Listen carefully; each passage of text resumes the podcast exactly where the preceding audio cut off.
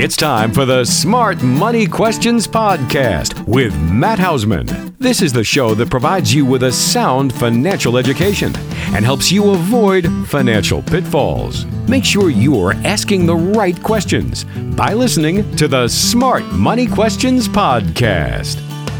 This is the Smart Money Questions Podcast. Walter Storholt here with you alongside Matt Hausman, the founder of Old Security Group. And today's podcast is about the unasked financial questions. Lots of people have questions about their retirement, and we often cover.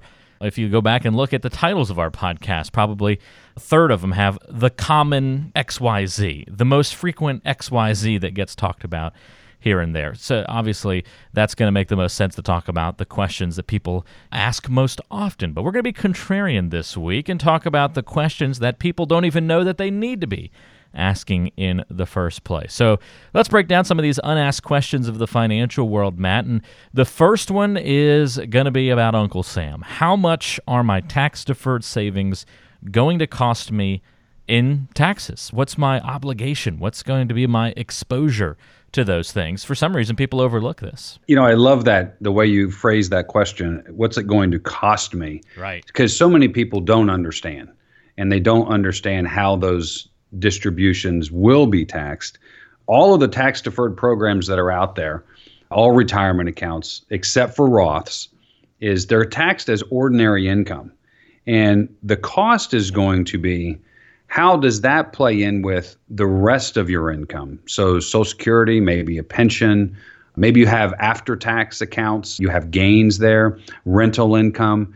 It gets added on top of all of that, but it's taxed as ordinary income, which you can simply go to the brackets that the IRS puts out to help you understand okay, well, if I'm in the 25% tax bracket and I just took out $20,000, that means my cost on that money is five grand. And it's real important to understand there is going to be a cost. First of all, there's a cost with any gain. Our tax system is set up to tax you with any type of a gain first and foremost.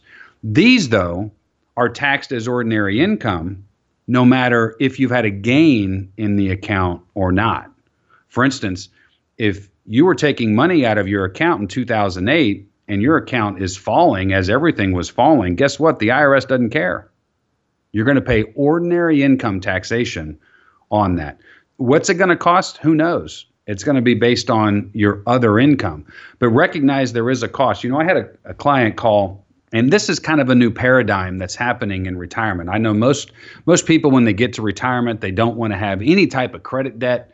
They don't want to have a mortgage. They don't want to have anything like that. But they have to recognize if the only place they can go take money is out of a tax deferred account, in this particular case, he wanted to pay off a large portion of his home equity line of credit. And my comment to him was, and they're already taking distributions, mind you, throughout the year from their IRAs. I said, Do you realize that right now your home equity line of credit, the cost on that debt is about 4% annually? I understand that. I said, Well, you realize with what you're wanting to take out, your tax cost is going to be 25%. And most people haven't taken that into consideration.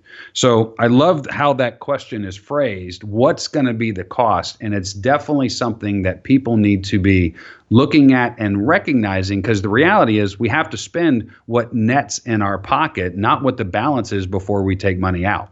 Yeah, you got to be careful of how you view taxes, and it really is an expense you should really look at it just like every other expense, something that can one fluctuate, something that can go up in the future, and something that you've got a budget for. And and you're right, viewing it through that lens of what is it costing me. I think that changes the paradigm a little bit, and that's that's really important.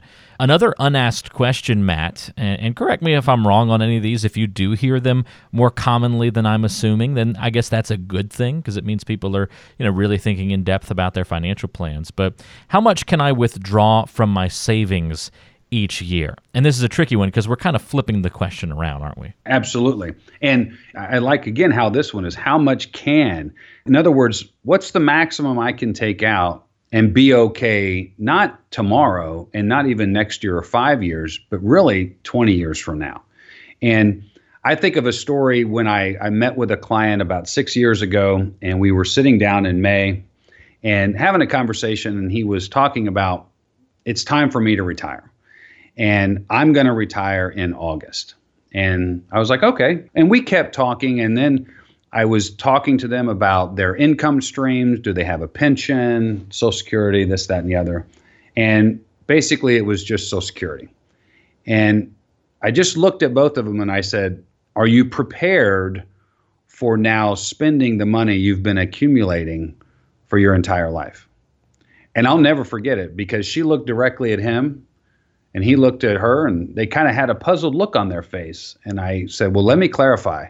You've been working for the last 40, 45 years and you've been contributing to these various accounts.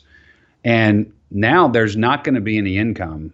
And now you got to spend that money, which means it could be that you're going to see that account dwindle. It's going to go down. And I'll never forget, she looked and she looked at him and she said, I ain't ready.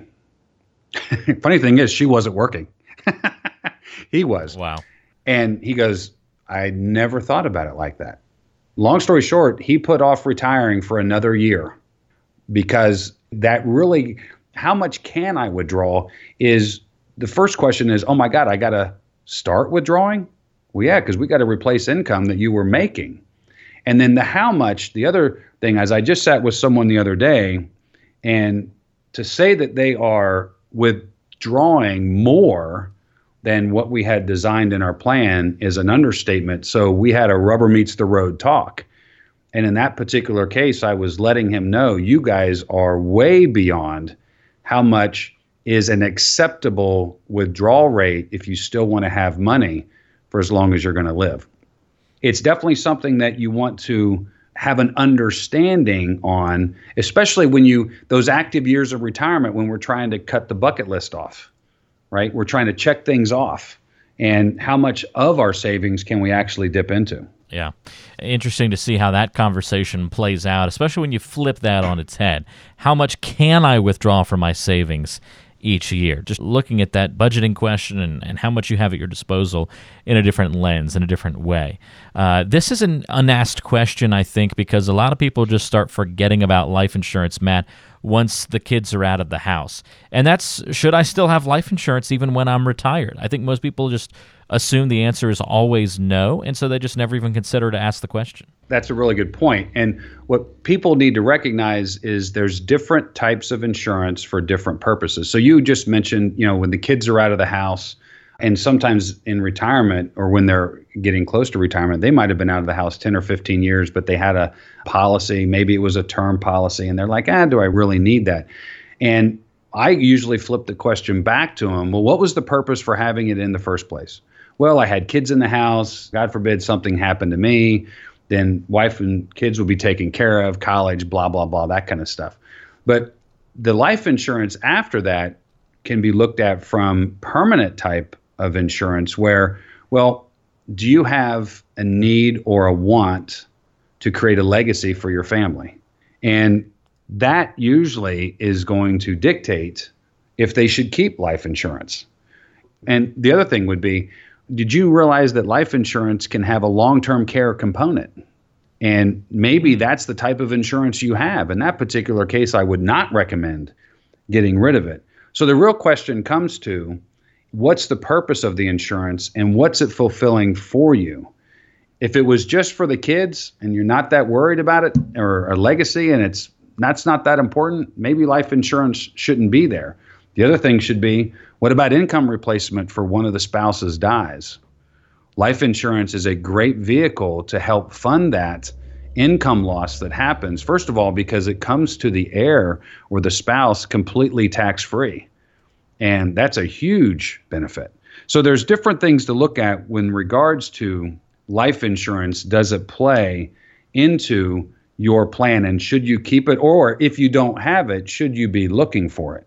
You know, we actually, about the oldest that we'll do is about 72 years old.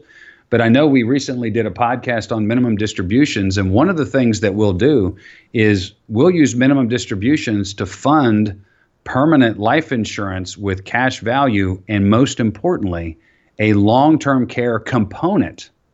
we hope they never need to use that feature of the insurance, the long term care, anywhere from home care all the way to skilled care. But if anything, now there's going to be a the client still has access to cash and a death benefit that goes tax free to the heirs. So that's another place that they might be looking to or have a need for life insurance. So there's many different ways to look at life insurance. I always joke with people, you know, most people consider life insurance the party after I'm gone.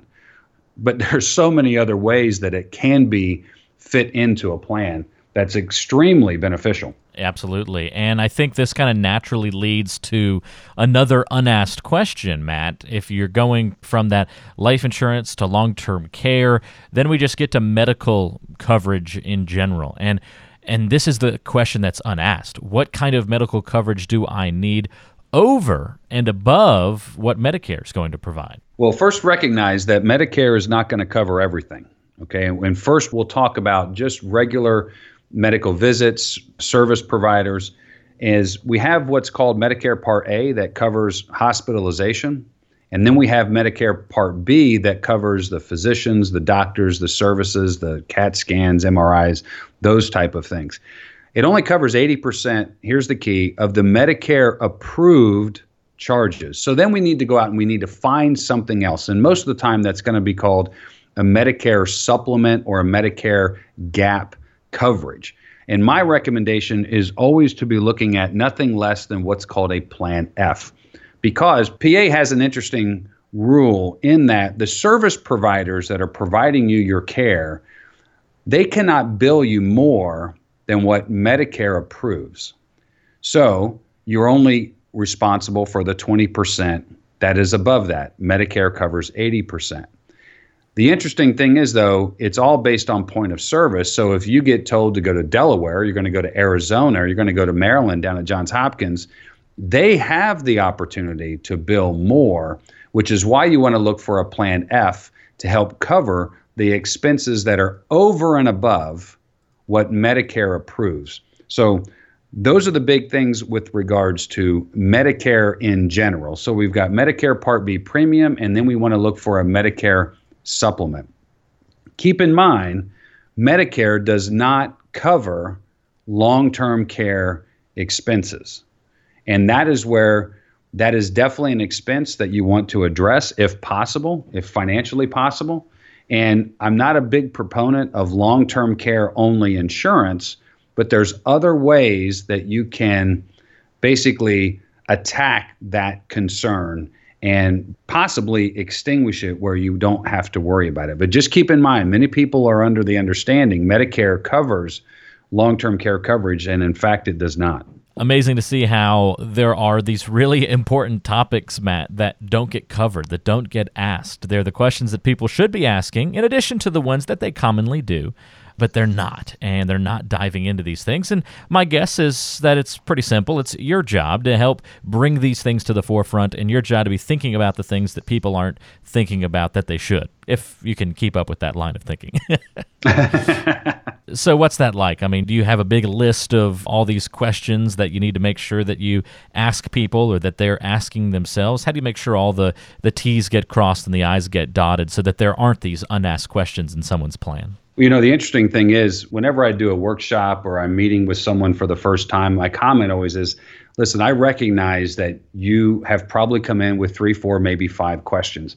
I just want to let you know that as we go through this meeting or this workshop or a talk that I'm giving, is my goal is I'm going to ask questions you've never thought of and you're probably going to walk out of here with 20 or 25 questions. And what I want you to do is be mindful of that because those are all of the things that you need to be thinking about in your planning, in your investment planning, in your retirement planning, in your healthcare planning, is because in the business that we're in, it's kind of like being an attorney. Everyone jokes about, you know, attorneys, oh my God, the attorneys got involved and they can be such a pain. Well, that's because they see all the bad stuff and now they know how to address it in our particular case, we've seen all the mistakes or we're talking about questions when people haven't asked those questions. So now we know. But we have a in-depth process to make sure that we're addressing the items that we know are extremely important to someone's financial health.